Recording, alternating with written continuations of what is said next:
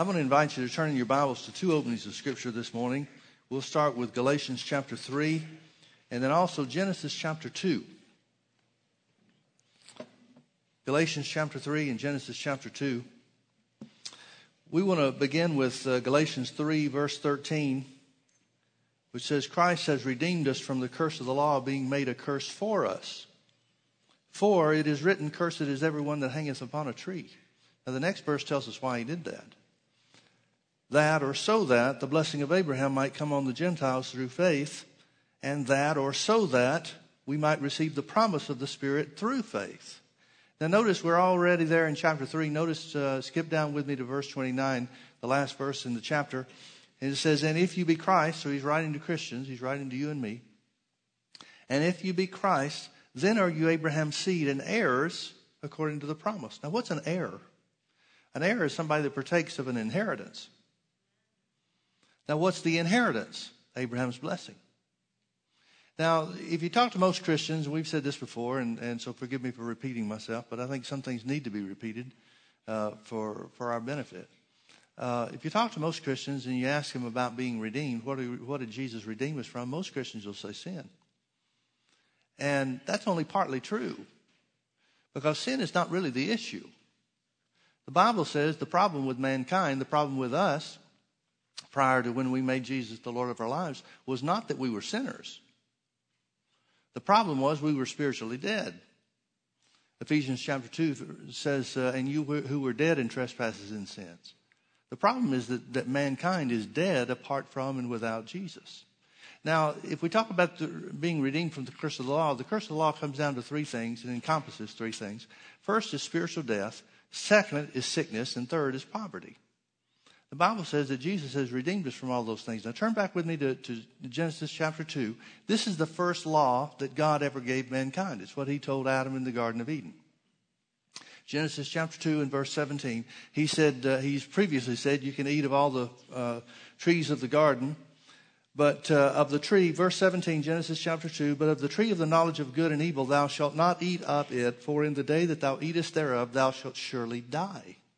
Now we know he's not talking about physical death because Adam didn't die physically the day that he ate of the tree. So what death is he talking about? He's talking about spiritual death. From that point when Adam disobeyed God, broke God's commandment, in other words, he died spiritually. He was separated from God. Now that's the definition of spiritual death. Very rarely in the Bible does, uh, well, never in the Bible does, uh, does death mean the cessation of life. It's talking about a departure Death is always spoken of as a departure in some way or another. Physical death is a departure from the physical body. Well, here death is talking about spiritual death. And death, spiritual death is, is defined or can be defined from Scripture, from what we know from the Bible, as separation from God. So he's saying, in the day that you eat thereof of the fr- uh, fruit of the tree of the knowledge of good and evil, in the day that you eat thereof, you will be separated from God. Now that's mankind's problem. The problem is mankind is separated from God. And Jesus is the only thing that can fix that. Now, what that means is, we know from Romans chapter uh, 6, for example, it says, But the wages of sin is death." Well, what death is the way is uh, the, punish, the punishment or the penalty for sin? Spiritual death. He's not saying the wages of, of sin is physical death. The wages of sin, or the, the byproduct, or the result, the end result of death, of sin, excuse me, is spiritual death. Somebody had to pay that price for spiritual death. If not, then that price still has yet to be paid. Thank God the Bible says Jesus did the work. Christ has redeemed us from the curse of the law. Now, I want you to see a couple of scriptures here with me. Turn over with me to Romans chapter 5.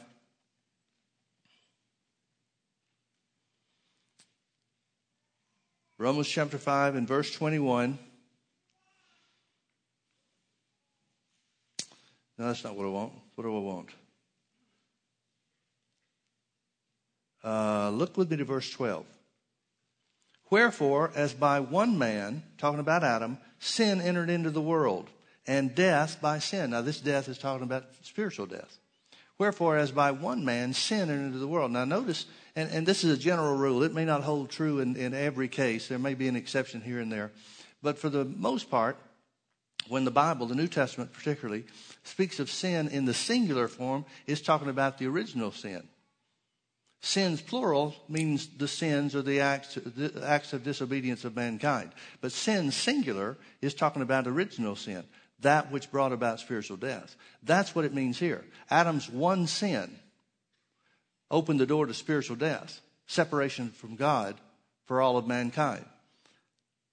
Wherefore, as by one man sin entered into the world, and death by sin, spiritual death by sin, sin was the open door, and so death, spiritual death, passed upon all men. That's why we were dead in trespasses and sins.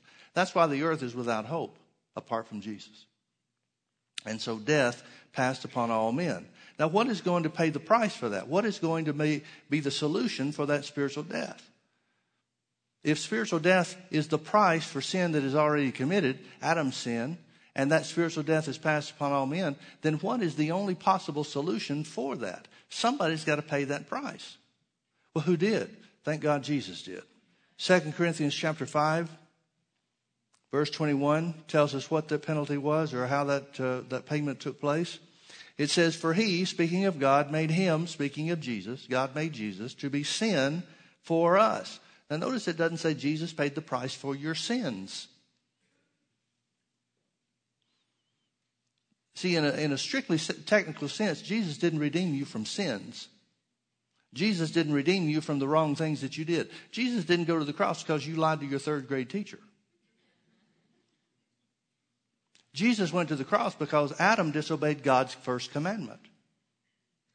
And as a result of Adam disobeying God's first commandment, spiritual death, the door to spiritual death was opened, and that spiritual death passed upon or became the uh, possession of every man. That's why Jesus went to the cross. Now, for your personal sins, your individual sins, Jesus, through his death, because he paid the price for original sin and overcame the consequence of spiritual death by taking that upon himself or entering into that uh, himself, he can declare you not guilty for the sins that you committed. But he didn't die for your individual sins. He died for the sin of mankind. Sin singular. That's what this is talking about. And notice it says, For he, God, has made him, Jesus, to be sin for us. When? Now, here's a real important um, uh, principle that you need to understand Jesus was not made sin when he was in his earthly ministry. Jesus didn't take sin upon himself when he was here on the earth. Jesus didn't partake or participate in sin in any form whatsoever. He was, remember, we were talking about the result of sin. Original sin is spiritual death. He was never uh, disconnected or separated from God while he was here on the earth until he went to the cross. So when it says he was made, he, God made Jesus to be sin for us, it's talking about on the cross. That's a really important principle because it's going to hold true for everything that you're redeemed from. God made Jesus to be sin on the cross for us. Not because of any personal interaction or uh, experience with sin that Jesus had, he had none. Who knew no sin? Jesus knew no sin in and of himself. Now, why did he do that? So that we might be made the righteousness of God in him. In other words, for spiritual death, we have eternal life. The exchange of spiritual death, the price that Jesus paid, made for us or provided for us eternal life. Now, that's not eternal life. That's not something that happens when you get to heaven. That's yours now if you've made Jesus the Lord of your life. I would suggest that uh, for those that think that, that eternal life is all about heaven, I would suggest that, uh, that those folks get into the Bible and find out what the Bible says belongs to us now.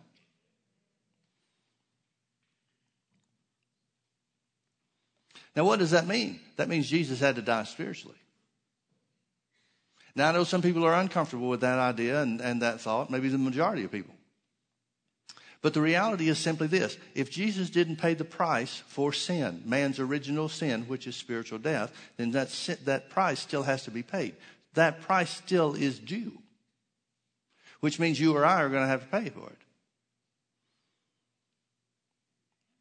Jesus either paid for it once and for all so that we don't have to, or it's still due. And you and I still owe that price, that debt, and have to pay that price when we die physically. Thank God we don't have to. But that's an important point, folks. Jesus had to be separated from God. Spiritual death is separation from God. That means he had to be separated from God. That means he had to cease to be God at some point. You can't still be God and be separated from God, can you? Now, I know this is hard for us to comprehend, and a lot of people don't, don't even like to go down that road to think about things like that. But the reality is, either the price was paid or it was not. If it was paid, then Jesus had to cease being God. He had to be separated from God. Now, how did that happen? Because God made him to be sin for us. God made him to be sin for us. Now, I don't, I don't pretend to know how all that worked. I just know that it did. I know that it has to because if God did not make Jesus to be sin for us, then the price for sin still has to be paid. Yet the Bible says we know that we pass from death, spiritual death, unto life. John wrote to the church. We know that we pass from death unto life because we love the brethren. I don't know about you, but I know that the love of God's been shed abroad in my heart. I know that I love people now like I didn't love people before. So I know that something has happened to release me from spiritual death. I've got the presence of the Holy Ghost on the inside of me as the proof that I'm no longer bound or held by spiritual death. Don't you? So it had to have taken place. Now, how did that take place? Well, it took place on the cross. It took place because God made Jesus the substitute for all of mankind. Now, you could well understand that a man who is subject to spiritual death himself could not pay his own price or could not be the, the sacrifice or the substitute for mankind. A spiritually dead man can't die spiritually. So God had to bypass the spiritual death that was that belonged to humanity that came through Adam, and that's the whole reason for the virgin birth. God is bypassing the spiritual death that passed upon all men through Adam by bypassing the man, the human male component of conception.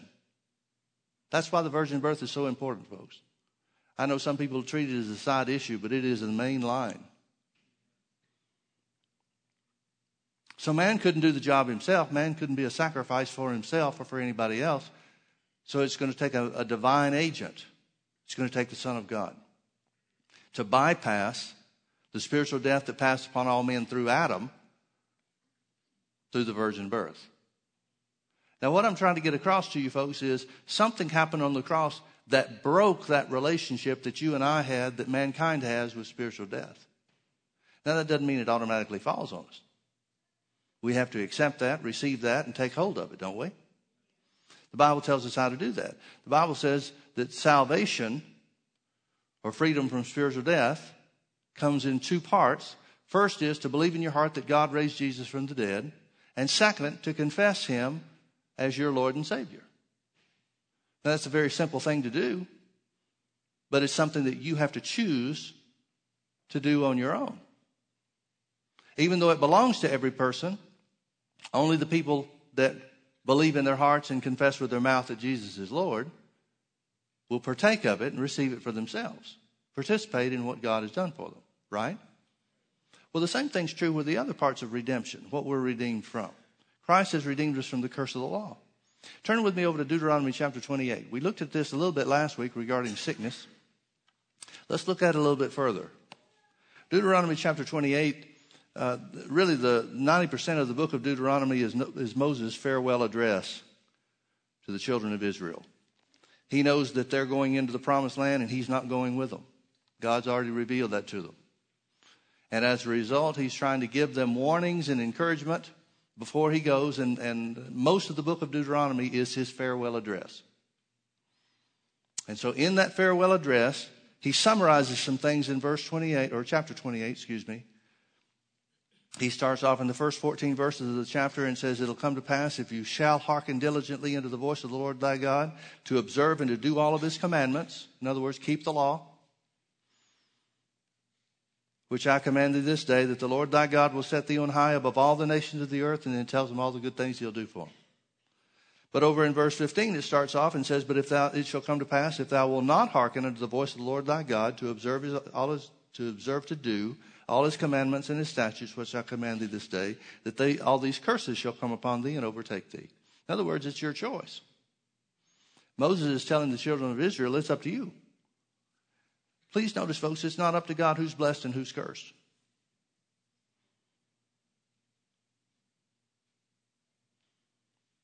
One of the things that the sovereignty of God folks miss it and is they think God's picking winners and losers in everything in life. He does not. If he does, then that makes him a respecter of persons, which means we've got parts of the Bible we've got to tear out. But he's not. God's not picking winners and losers. He picked everybody to win through Jesus. But it's up to the individual. It's the individual's choice whether or not they'll partake of that victory that he's made available to us. Well, what are some of these curses? Verse 16 Curses shalt thou be in the city, and curses shalt thou be in the field. Curses shall be your basket and your store. Cursed shall be the fruit of your body, and the fruit of your land, and the increase of your kind, and the flocks of your sheep. Cursed shalt thou be when thou comest in, and cursed shalt thou be when thou goest out. In other words, he's talking about being cursed in business, cursed wherever you live, cursed as, as far as your children are concerned and your possessions are concerned. No matter where you go, you can't escape the curse. And that curse is the result of the broken commandment. Now remember, Jesus, Christ has redeemed us from this curse of the law. This is what we're redeemed from. And the reason Christ redeemed us from the curse of the law is because he was made a curse for us. In the same way that he paid the price for spiritual death, he paid the price for all these calamities physical, financial, social, and any other area that these calamities entail or encompass. It talks a lot about sickness.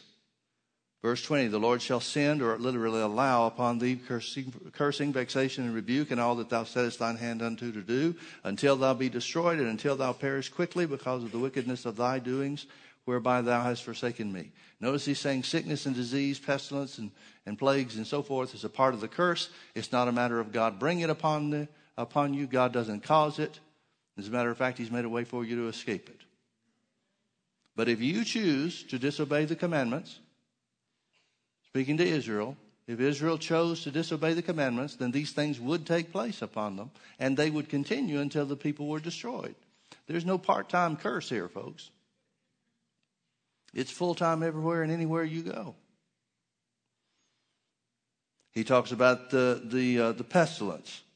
Verse 21 The Lord shall make the pestilence cleave unto thee until he has consumed thee from off the land, whether thou goest to possess it. Again, the translators translated these verses in the causative sense when the verbs are in the permissive sense.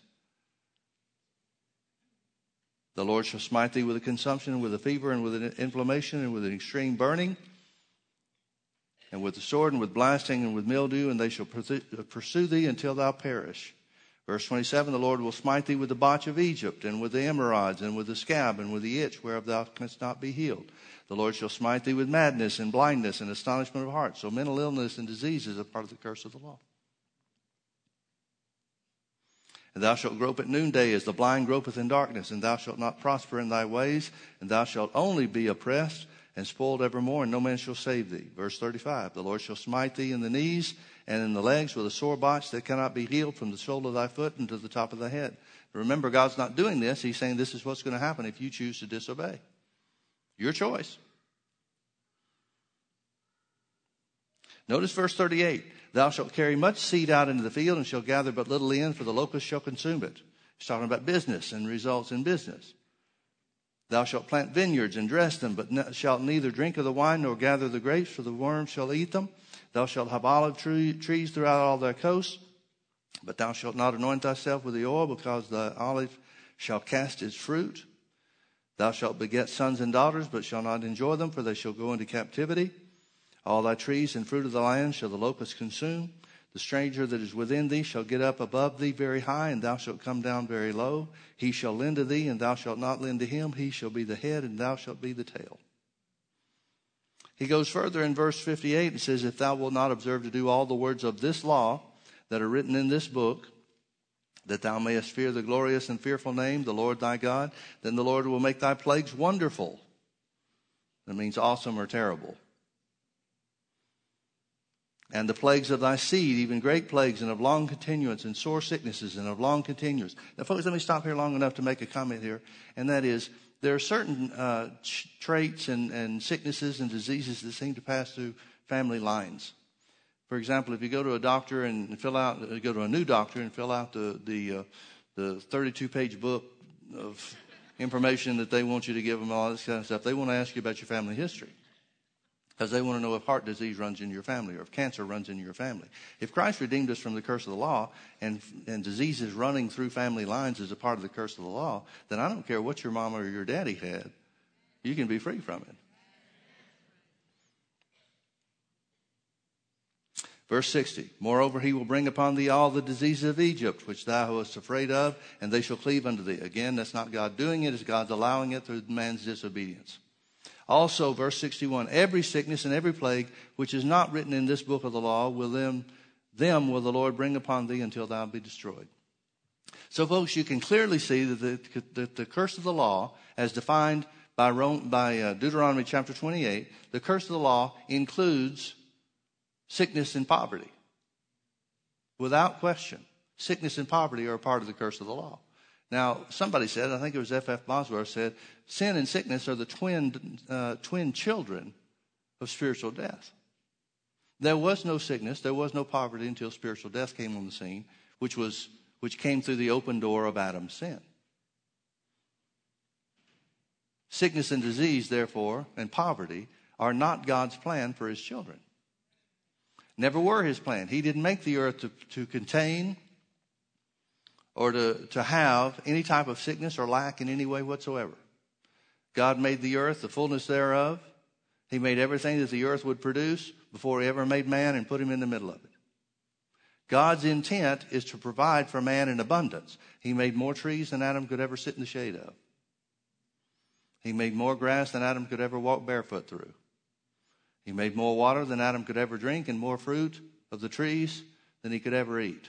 God's intent, God's plan is for man to be supplied abundantly and to walk in health, live in health all the days of his life. Now, God's plan was messed up. He's not the one that messed it up. We can't even say the devil messed it up. The devil tempted Adam and Eve.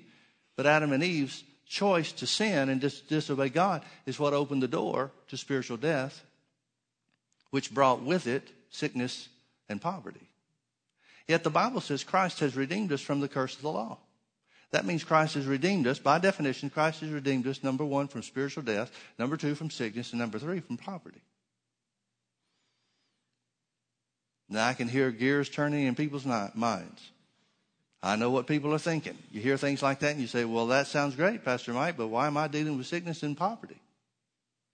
You just don't understand my situation. I do understand your situation. But just as Jesus redeemed us from the curse of the law and redeemed all of mankind from spiritual death, it takes somebody by an act of their will choosing to take hold of it, to receive it, and act on it for it to become a reality for them. Do you realize that everybody that goes to hell is redeemed from spiritual death? Do you realize that? That's why it's called the good news. That's why the gospel of Jesus is the good news. There's nothing for you and I to do except accept and receive what Jesus has already done. It can't be any easier than it is. But in the same way that everyone is redeemed from spiritual death, everyone in, in, uh, in like manner is redeemed from the twin children of spiritual death, which is sickness and poverty. But it has to be partaken of, it has to be received, it has to be acted on. Now, how do we know that that works the same way? Turn with me over to Isaiah chapter 53. Isaiah chapter 53. We see the scripture clearly tells us that God made Jesus to be sin for us, to redeem us from spiritual death. But notice what the Bible says about sickness.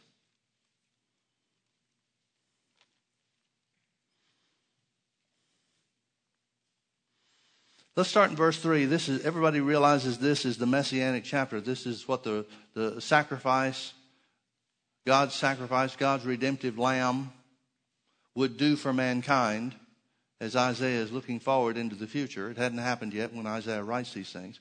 Verse 3, he said, He is despised and rejected of men, a man of sorrows, that's the word pains, and acquainted with grief, that's the word sickness.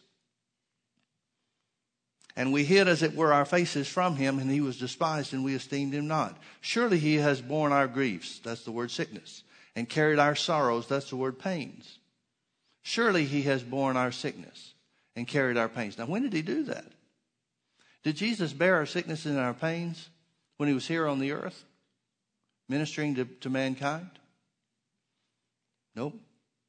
He showed us what God's will was concerning sickness and disease, and that's why he never turned away anybody that came to him to be healed. But he didn't bear those things while he was here in the earth.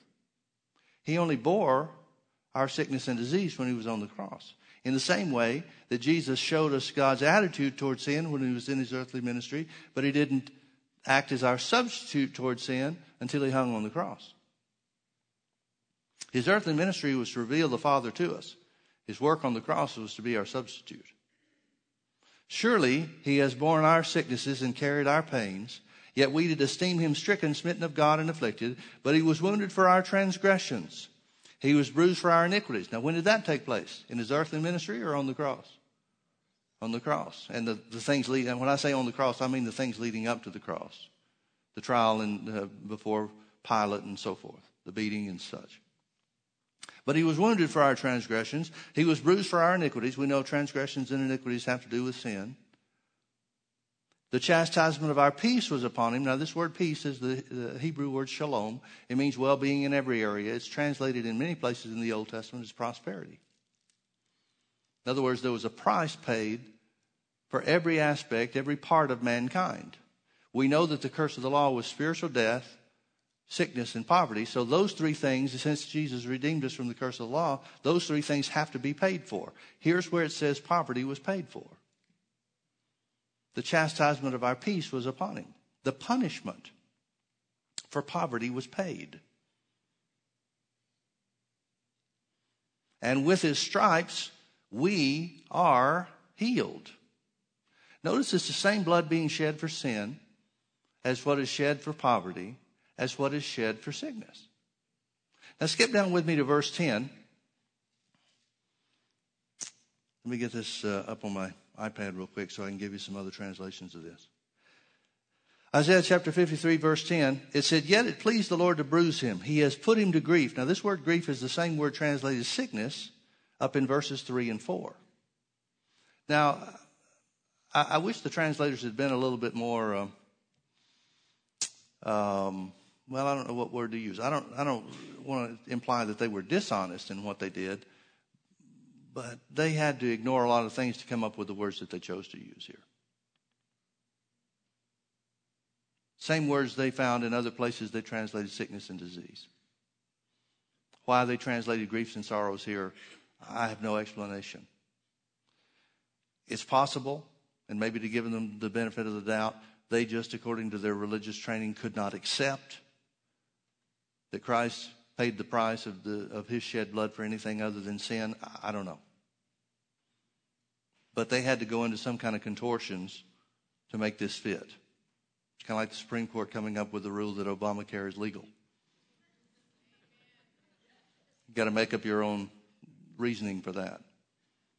Well, here's what they, this is exactly what they did. Yet it pleased the Lord to bruise him. He has put him to grief. Another translation says, uh, the Jerusalem Bible says, Yet it pleased the Lord to crush him by disease, to see his soul offering itself in restitution, that he might see his seed, prolong his days, and that the purpose of the Lord might prosper by his hand. The Jewish Bible said, Yet it pleased Adonai to crush him with illness, to see him present himself as a guilt offering. If he does, he will see his offspring and prolong his days, and in his hand Adonai's uh, desire will be accomplished. So you can see that, that other Jewish um, I don't want to say Orthodox because they're not recognized by the Jewish Orthodoxy, but other Jewish translations recognize that this same word that's translated sickness and disease in other places should be equally translated sickness and disease in this place. Literally, uh, well, let me read you the literal version. The literal version says, But Jehovah pleased to crush him to make him sick. That's the more accurate translation of any that there is. To make him sick. He made him sick. Now, folks, in the same way that Jesus was made to be sin, in 2 Corinthians 5, 521, the Bible says Jesus was made to be sickness. As a substitutionary work. That doesn't mean that he had leprosy. It doesn't mean that he got contracted cancer on the cross. It means God laid upon him the punishment for spiritual death. The twin children of spiritual death are sickness and poverty. On the cross, Jesus paid the price for, for sickness and disease.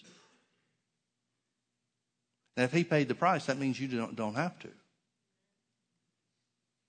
That means your relationship with sickness and disease has been broken. That means your relationship with poverty has been broken by the work of Jesus. Well, Pastor Mike, that sounds great. I'm glad to hear that my relationship with sickness and poverty has been broken I, by Jesus, but I'm looking for it to be broken in real life. That's what we want, right?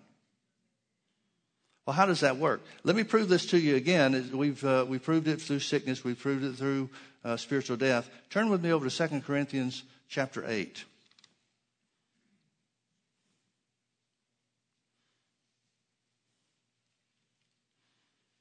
Paul writing to the church, New Testament church. By the way, Isaiah 53 is confirmed in the New Testament as well. Peter says, 1 Peter 2.24, who his own self bare our sins in his own body on the tree, talking about Jesus, that we being dead to sin should live unto righteousness, by whose stripes you were healed. Now Isaiah looks forward and says, by whose stripes we are healed. Peter looks backwards and says, it's already done. So by whose stripes, Jesus' stripes, we were healed. So it's not just an Old Testament doctrine. It's a New Testament doctrine. It's something that's been accomplished. Now notice what it says about poverty. Notice what it says about the price for poverty being paid in 2 Corinthians chapter 8. Verse 9. Paul says, by the Holy Ghost, for you know the grace of our Lord Jesus Christ. I like to define grace as the finished work of Jesus. Everything that we have through the grace of God is because of the finished work of Jesus. You know the finished work of Jesus that though he was rich, yet for your sakes he became poor. That you through his poverty might be, what's the next word? Rich. That you through his poverty might be rich. Now, I, I, it's, it's always amazed me. I, I don't understand why people do it, except just religious blindness blindness to the truth through through religion, religious doctrine, and so forth, perhaps. But it's always amazed me how that people think that Jesus was made poor while he was here on the earth in his earthly ministry. Folks, Jesus wasn't made sick while he was here on the earth in his earthly ministry. Jesus didn't pay the price. He uh, didn't pay the price. He didn't have any relationship with spiritual death while he was here on the earth in his, in his earthly ministry. Those things happened on the cross. Well, why then would we expect that the Holy Ghost is telling us that Jesus t- paid the price or acted as a substitute regarding poverty in any way other than when he hung on the cross? See, people try to use the scriptures where Jesus said, Foxes have holes and birds have nests, but the Son of Man has nowhere to lay his head. And they'll say, well, see, that's when Jesus was made poor. Folks, if that's when Jesus was made poor, then the price for poverty has not been paid for you. If Jesus just experienced lack of money here on the earth, that doesn't pay the price for the curse of poverty that came upon mankind because of Adam's sin. See, Jesus didn't shed his blood to, to, to be without a home or to experience a lack of finances. It's only through the shed blood of Jesus that we can be redeemed from anything and everything. So, why would we expect that Jesus here on the earth redeemed us from poverty. We can disprove the fact that Jesus didn't have a home. Jesus is literally talking to somebody about following him, leaving home and following him. And he's talking about when I go away from home, I don't have anywhere to go. I don't have anywhere to lay my head. I, I have to make sacrifices to obey what God's plan is for my life. But on the cross, you remember Jesus looked at John and pointed or nodded over to Mary and said, Behold your mother. Looked at Mary and nodded to John and said, Behold your son.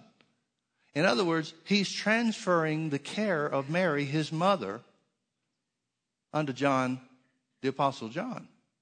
If Jesus hadn't been caring for her, then that makes him a lawbreaker.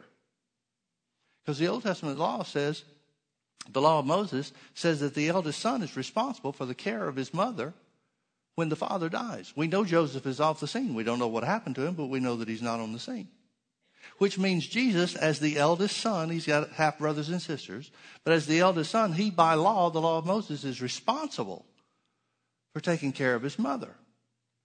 Well, what kind of son takes care of his mother if he doesn't give her a place to live? See, folks, by definition, if Jesus doesn't have a house, if he doesn't have a home, has not provided a home for his mother, then he's a, he's a, uh, he's a sinner because he's broken the law of Moses. But the fact that, and I think this is the only reason that the Bible tells us, that he conferred uh, uh, responsibility to John, the Apostle John, who was very dear to his heart. You could well understand that his relationship with John would, uh, would be, he'd be the, the natural choice for taking care of his mother. Now, why does the Bible tell us that? There's only one reason, one explanation for it, and that is to show us that Jesus has been taking care of his mother. Not only that, but the Bible tells us that when Jesus began his earthly ministry, he moved from Galilee to Caesarea. Not Caesarea, what's the name? Capernaum. Moved to Capernaum. Well, if you don't have a place to live, what does that mean? We went from one alley to another? We found a nice bridge in Capernaum that we lived under? Doesn't the Bible say that Jesus had a treasurer? and that Judas, who was the treasurer, was stealing out of the bag and nobody else knew? Folks, if you've got $2 and somebody takes one, wouldn't you know? There's only one way that they wouldn't know that Judas was stealing from him, and that is if there was enough to keep it hidden. Doesn't sound to me like he's doing without.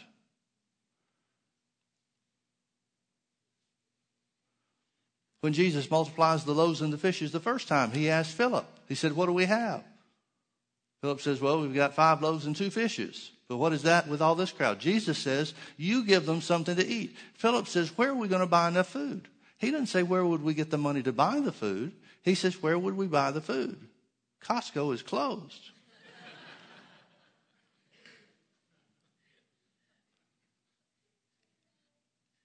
Folks, the idea that Jesus was poor here on the earth is just ridiculous. And the reason why it's ridiculous is because the Bible says that if you follow the commandments of God, God will make you rich. You remember, uh, turn with me over to Mark chapter 10. Mark chapter 10.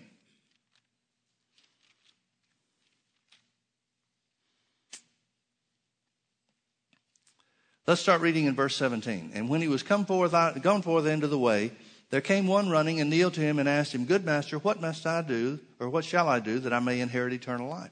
His heart's in the right place. Right? He's saying, What may I do to, to inherit eternal life? And Jesus said unto him, Why callest thou me good? There is none good but one, and that is God.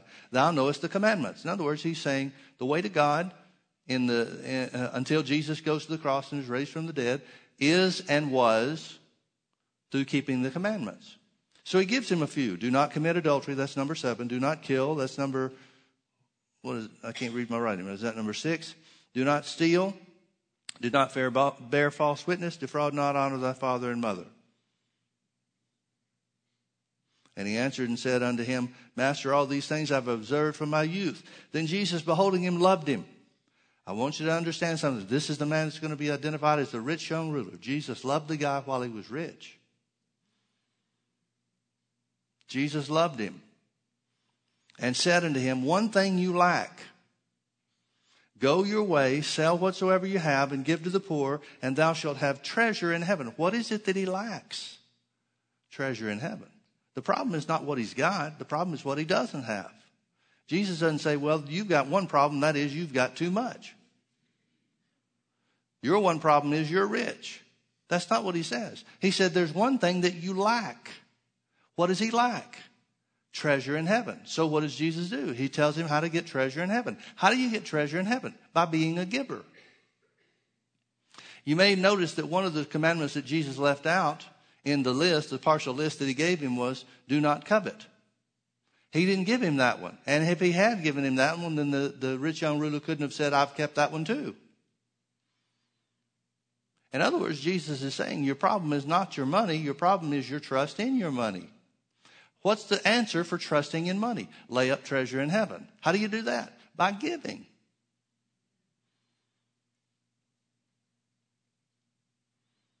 You look at how somebody spends their money and you can tell where their heart is right away. And that's the issue. The issue is where is your heart? So he says, one thing you lack.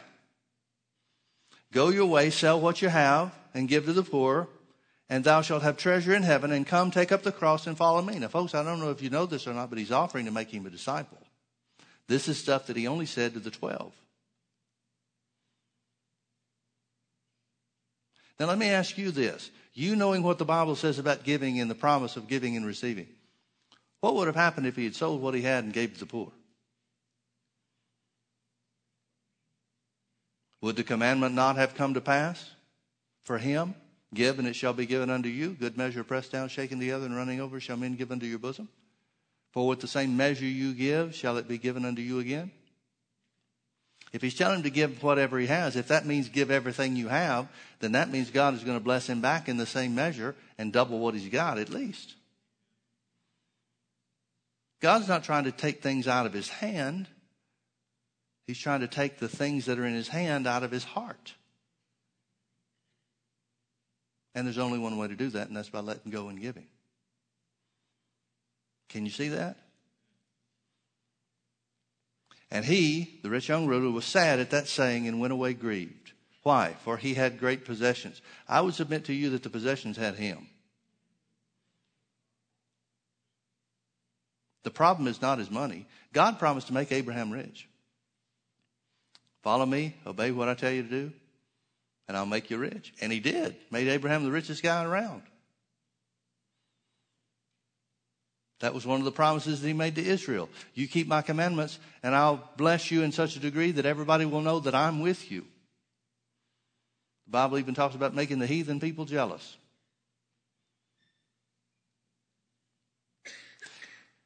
And Jesus looked around about and said unto his disciples, now here, notice after the man walks away sad, thinking that, that you know, and, and this is so true of many of us. We think that the commandments of God are, are trying to take something away from us, and God's trying to get something better to us. But our ways are not always his ways. And so Jesus looked around about and said unto his disciples, How hardly or how hard it is, how hardly shall they that have riches enter into the kingdom of God. And his disciples patted one another on the back and said, Yeah, it's good to be poor like us.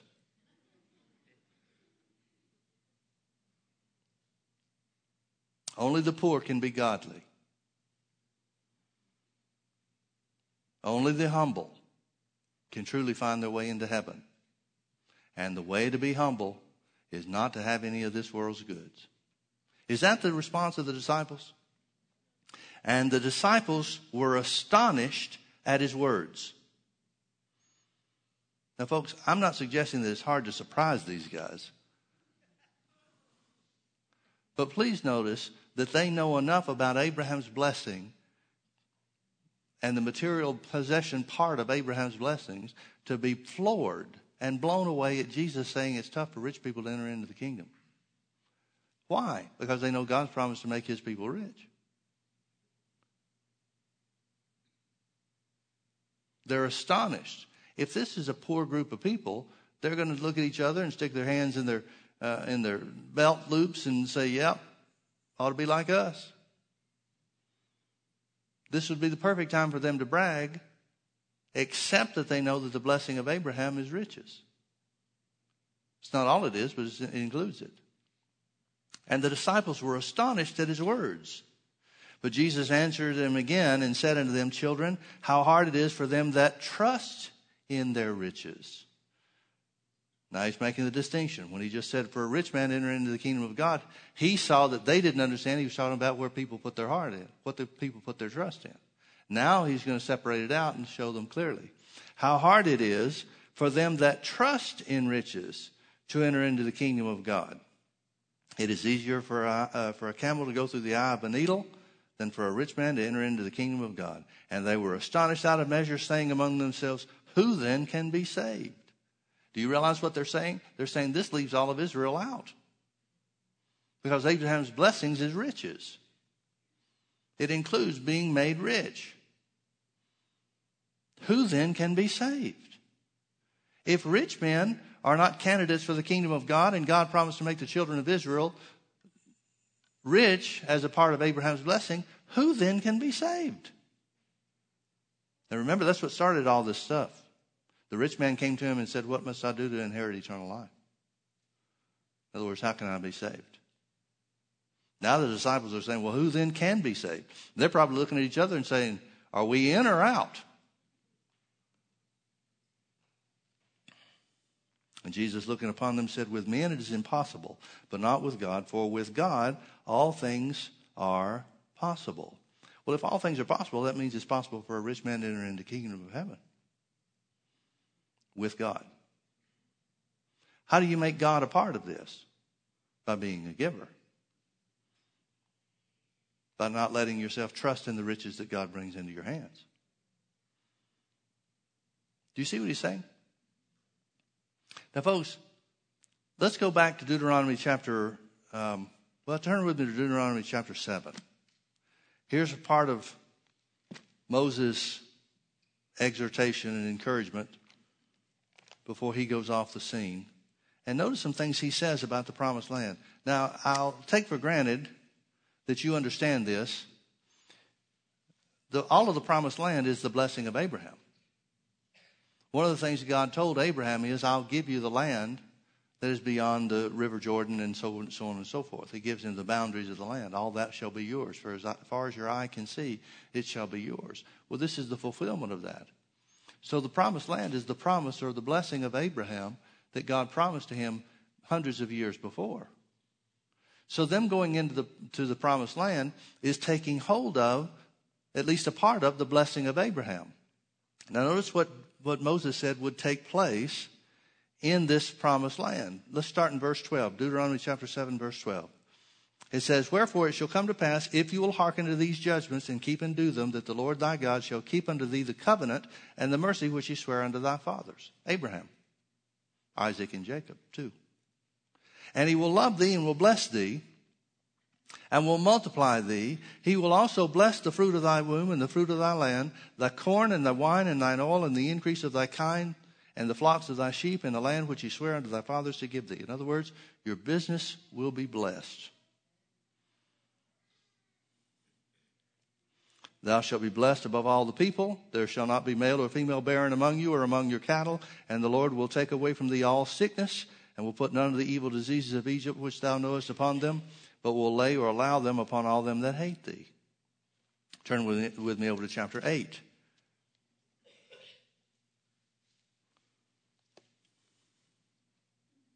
Verse 6 Therefore thou shalt keep the commandment of the Lord thy God to walk in his ways and to fear him. For the Lord thy God bringeth thee into a good land, a land of brooks of water. Here's God's plan. This is what your promised land is supposed to be look, supposed to look like. The Lord thy God bringeth thee into a good land, not a barren land, not a diseased land, not a barely get by land, but a good land, a land of brooks of water, of fountains and depths that bring out of, spring out of valleys and hills. Now theirs was a geographic territory. Yours and mine is not. But if God wanted better for them than he wants for you, then he wanted more for his servants than he wants for his children. Which means he's a respecter of persons. Which means a lot of the Bible is untrue. Well, if we come to the place where we have to pick and choose what part of the Bible is true, who gets to choose and who gets to decide? Are we left to decide for ourselves? Folks, that's not the way the Bible works. This is what God wants for all of his children. For the Lord thy God bringeth thee into a good land, a land of brooks of water, of fountains and depths that spring out of valleys and hills, a land of wheat and barley and vines and fig trees and pomegranates, a land of olive oil and honey a land wherein thou shalt eat bread without scarceness. Doesn't sound like barely getting by to me. Where'd the church come up with the idea that to be poor is to be humble? Where'd the church come up with the idea that to be godly is to do without? It's not what the Bible says. A land wherein thou shalt eat bread without scarceness, thou shalt not lack anything in it, a land whose stones are iron, and out of whose hills thou mayest dig brass. In other words, resources are abundant. Now, your resources may not be the same resources, the, the resources you need, or may not be the same resources that they needed. But resources are intended to be abundant for you. When thou hast eaten and art full, God doesn't mind you being full. Then thou shalt bless the Lord thy God for the good land which he has given thee. Beware that thou forget not the Lord thy God in not keeping his commandments. In other words, don't let your heart get turned from doing what the Bible says because of the stuff you've got. That was the problem that the rich young ruler had. He had forgotten that the Bible told him to give and be generous. because of the stuff that he owned. Beware that thou forget not the Lord thy God in not keeping his commandments and his judgments and his statutes which I command thee this day. Lest when thou hast eaten and art full and hast built goodly houses, that must be okay with God to have a good house, and dwell therein.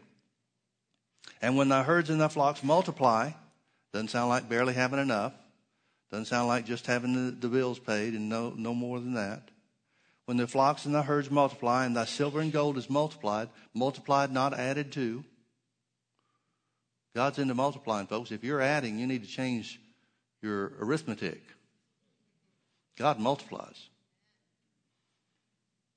When your silver and gold is multiplied and all that you have is multiplied, then thine heart be lifted up. Be careful about this. Don't let your heart be lifted up and you forget the Lord your God, which brought thee forth out of the land of Egypt from the house of bondage.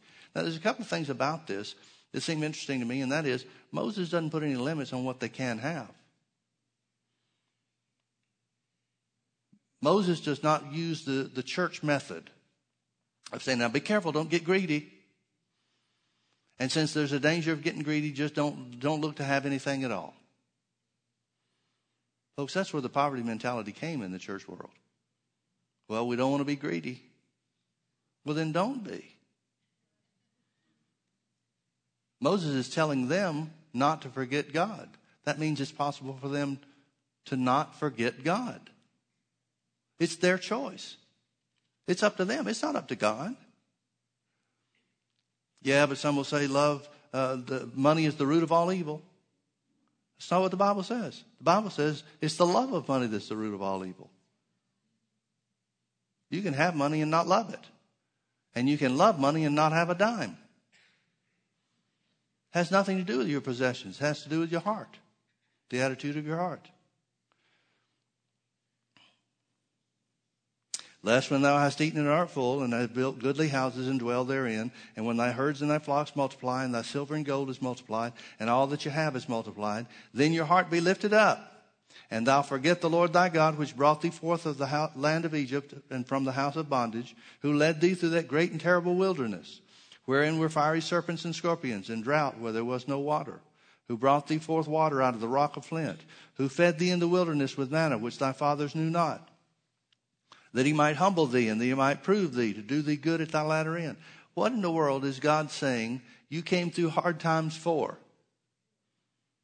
So that you'd learn God is your source and God could give you more later. Do you good at your latter end.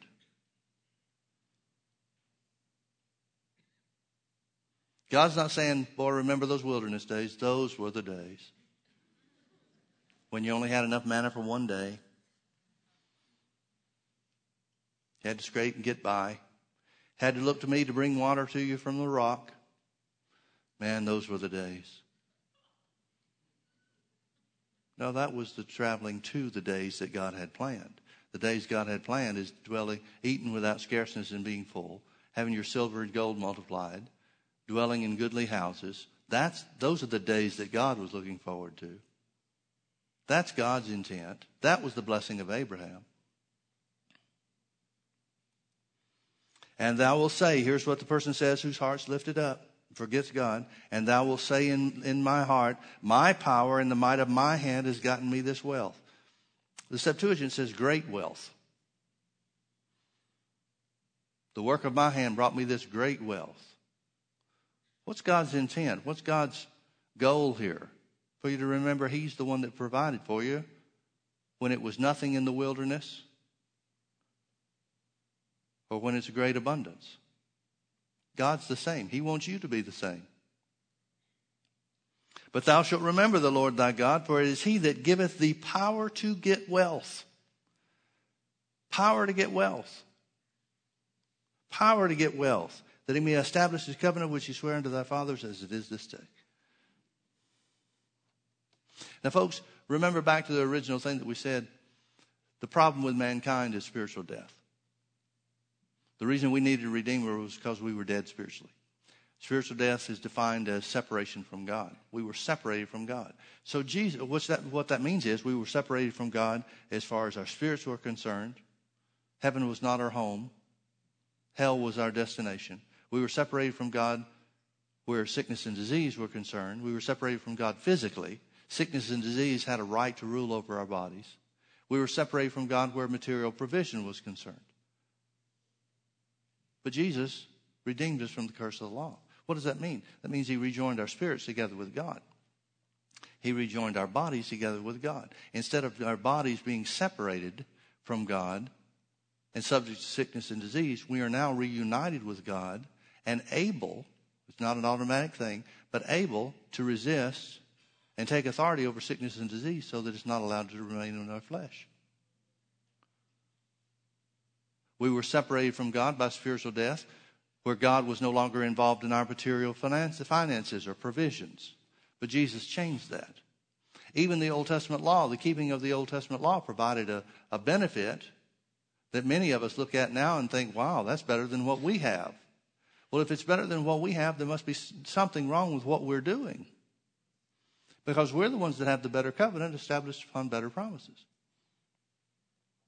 God still has the same intent to establish his covenant today. And notice he says that one of the means or the ways that God establishes his covenant, the same covenant that he gave to Abraham, is that he brings us into wealth. Why? Because Jesus was made poor on the cross for our sakes, so that we through his poverty might be rich. A.A. Swift is a man that was uh, a part of the, uh, well, he's one of the founders of um, the Assembly of God organization when it uh, organized in 1914. And uh, a few years prior to that, in 1911, he was in the um, uh, the Inland Missionary Alliance to China. And 1911, things were a lot different than they are now, and and uh, there was a lot more openness in some ways to preach the gospel in China than there is today. And um, through a series of events, he got filled with the Holy Ghost in 1911. Well, the, the church group uh, that he was with, the denominational group that he was with and a missionary for, didn't agree with speaking in other tongues. So the Lord started dealing with him about, you know, your uh, taking their money under false pretenses. Because if the churches knew that you were filled with the Holy Ghost, they wouldn't support you because they don't they don't believe in that and so forth. And so Brother Swift asked the Lord in prayer. He said, "Well, what am I supposed to do?" He said, "Well, don't make a fuss about it. Just give them back their mission station." He said, Well, then what do I do? He said, We'll go over to another district or area, whatever it was, you know, several hundred thousand people between the two places. He said, Go to another district and start your own work. He said, Well, Lord, how am I going to start my own work? He said, I don't have any support from America. Now, the support that he was getting was $103 a month. Now, I guess that went further than it would today, maybe, but it sure doesn't sound like much money, does it? And it wasn't a whole lot of money even back then. But, it, but that's what came in, and that was not just to support him, but to support the mission work too.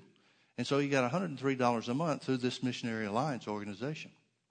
And he said, Lord, what am I going to do? He said, How am I going to start my own work? He said, I, I, don't, I don't have any support from America. I don't know of anybody in America that's, that would support me, you know, that I could go raise support from or anything like that. What do I do? And the Lord spoke back to him and said, Well, don't you know that I promised to make you rich? And he said, Well, no, I didn't know that. Where does it say that in the Word? If it says that, I want to know that. So he took him over to 2 Corinthians chapter 8. That the Lord, through his poverty on the cross, not talking about his work here on the earth, on the cross, through his poverty, he was made rich. Why? Because Jesus paid the price for spiritual death and all the characteristics of spiritual death, which are sickness and poverty. So he showed him from Psalm 50, how that the silver and gold, or from Haggai chapter 2, that the silver and gold is his. In Psalm 50, verse 10, how that the, the cattle on a thousand hills belongs to him. He said, Now, why do you think I put all these things here on the earth? The earth and the fullness thereof is mine. Why do you think I put this here? For the devil and his crowd? Folks, think about that. Let that sink in. Why is the earth abundant in resources? Because God made it for his children. He made it for you. So he said, he asked, he, uh, Brother Swift is saying, well, what should I do? He said, well, he said, go over and start this new work. And he said, don't pray about money the way you've been praying for it. See, the money that you need is down here on the earth. You asking me for money, if I sent money from heaven, it would be counterfeit money, and I'm not a counterfeiter. So don't pray for money like you have been. He said, The money you need is on the earth. He said, Claim what you need. Well, that's a new thought, isn't it? Claim what you need. He said, Secondly, tell the devil to take his money off or take his hands off of your money. He said, and third, send the ministering spirits go forward, forth to cause the money to come. Brother Swift said, telling this to Brother Hagin, told him this personally. Brother Swift said, at point number three, I just lost it. He said, I said, whoa, wait a minute, Lord, what? Tell them, what? And the Lord said, Yeah, haven't you read my word over in Hebrews chapter 1? Haven't you read my word that the angels are all ministering spirits sent forth to minister for them that shall be heirs of salvation? He said, I thought that said too. To minister to them. He said he had to look it up. Son of a gun found out the Lord was right. it says the ministering spirits are sent forth to minister for those who shall be heirs of salvation. Now, in our world, we don't know much about people that minister for others. Most everybody's in it for themselves. The closest thing we've got in our society is waiters and waitresses, servers. Now, what do waiters and waitresses do? They go and get your order. Do they just bring you what they want you to have? Do they bring something to the table and say, the kitchen has decided that this is what you should eat today? No, you put in your order and they go get it for you. That's what ministering spirits are sent forth to do, folks, to fulfill your orders. Brother Swift said, telling the story, he said, Well, he said, Okay, Lord. He, he said, In fear and trembling, he said, I did what he said. I, I, I claimed the promises of the word, I claimed the money that we needed. He said, and we started the work over in the other place. And, and the first six months, he said, it looked like we were going to starve. He said, but by the, the end of the year, the, the 12 months from the time that we started, he said there had been $3,750 uh, $3, $3,750 come in. More than three times what they had before. He said from that missions work, that mission station, they started 50 other churches, every one of them self supporting. See, everybody in that part of the world was expecting American dollars to come in to support and, and buy and provide for and all that kind of stuff. He said, We taught our churches to be self supporting. 100 years later, most of those churches are still in existence because they were built on the truth of the Word. They were built on the Word. See, folks, what does it mean for God to have rejoined Himself to you, both spiritually, physically, and financially? It means you have a right to lay claim on what's here on the earth. Now, Jesus, and I'll close with this. Jesus said, in talking about the kingdom of God, he said, the whole of the kingdom of God is like planting seed in the ground. Any, any of you ever done that? Not many of us plant much anymore, do we? When I was a kid, my mom had a little garden out back. And man, I would bug her every day. How long is it going to be till we get this? How long is it going to be till this grows? How long is it going to be? I'd drive her nuts asking every day. Well, in some ways, I'm still like a little boy. Because I plant my tomatoes and I want to know how long it's going to be before I can eat. I go out and check those things every day. I get excited if something happens and I don't get a chance to check them because two days goes by and man, a lot of growth has happened. I'm still in some ways just as impatient as I was for things to grow. Now, what does it mean when Jesus said the kingdom of God is like a man planting seed in the ground? It means everything about the kingdom of God that pertains to this earth. Now, not everything about the kingdom of God pertains to the earth but physical healing does. It has to do with the amending of the body. Prosperity or financial provision does, because your finances, the finances you need, come from this earth, not from heaven. So the things that pertain to this earth are like a man planting seed in the ground. Well, everything is. But regarding things that come from the earth or pertain to the earth, it means it's involved with and connected with the realm of time. Now, I don't know of any seeds you plant and instantly get a crop. Do you? Yet Jesus said the kingdom of God was like planting seed in the ground. That means everything that you need from heaven that pertains to this earth or comes through the, the, the, uh, the realm of this world, this natural world, is going to be co- uh, connected with and associated with the realm of time. It's going to take time. Sometimes people come and they say, Pastor Mike, we've been tithing and tithing and tithing and tithing and tithing and it doesn't seem to be working. Well, you know what that means? That means you got a lot of hard road behind you. That means you're closer to the goal than you ever were before. Yeah, but how long is it going to be? I don't know. But if you give up now, it'll never happen. Folks, seed is designed to grow. If it's planted in good ground and taken care of, watered and so forth, it's designed to grow. Giving, paying your tithes, and doing what the Bible says that brings in the financial blessings of God, those things work. They can only not work if you quit doing what the Bible says that causes them to work. In other words, give up on them. That's the only thing that can keep it from working.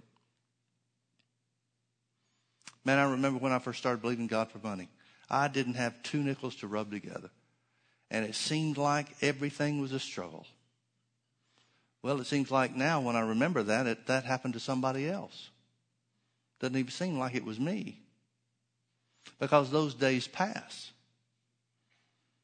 And in some ways, those days are precious because you're so in, in, staying so close to God. You're walking so close to God. You want to make sure you don't make any little mistake. In some ways, those time, those things are precious. But you got to be careful you don't get caught up in works. Well, if I don't do everything just right, then the blessing of God won't work for me. God won't meet my needs. Folks, that's hogwash. If it depended on you doing everything right, you'd already be toast. That's true for all of us. Look at it with your kids. Your kids do a lot of things that aren't right, and you still love them just as much.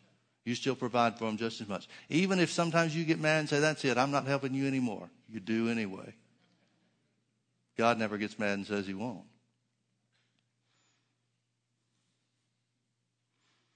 Seed always produces. It's what it was designed to do. The Word of God is like seed in the ground, it always produces. But we have to take hold of it.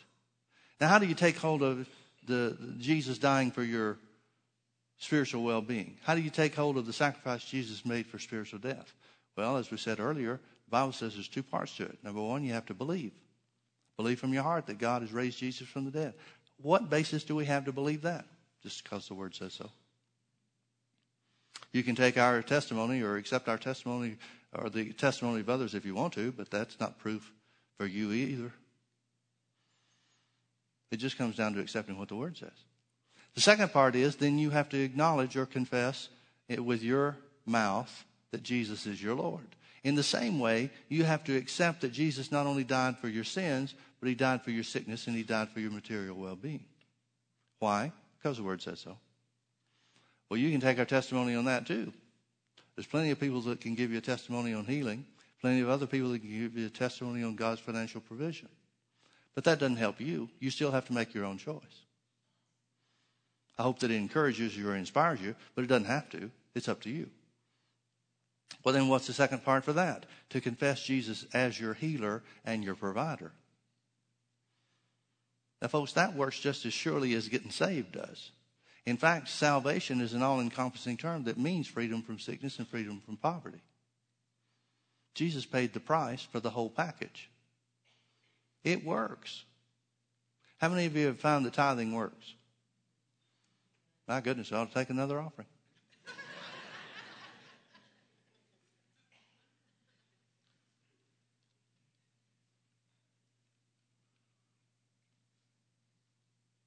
Some of the hardest times for me financially have turned out to be the most precious. Now, don't get me wrong, I don't want to experience them again. Some of the trouble that we had with finances with getting this building built and, and taking possession of the land, I, I, I don't like the way some other people say it, so I won't use their phrase. But when you take a step forward for God, there are oftentimes, many times, maybe not every time, but many times there's a, there's a real resistance. Because the devil doesn't want you to set your roots any deeper.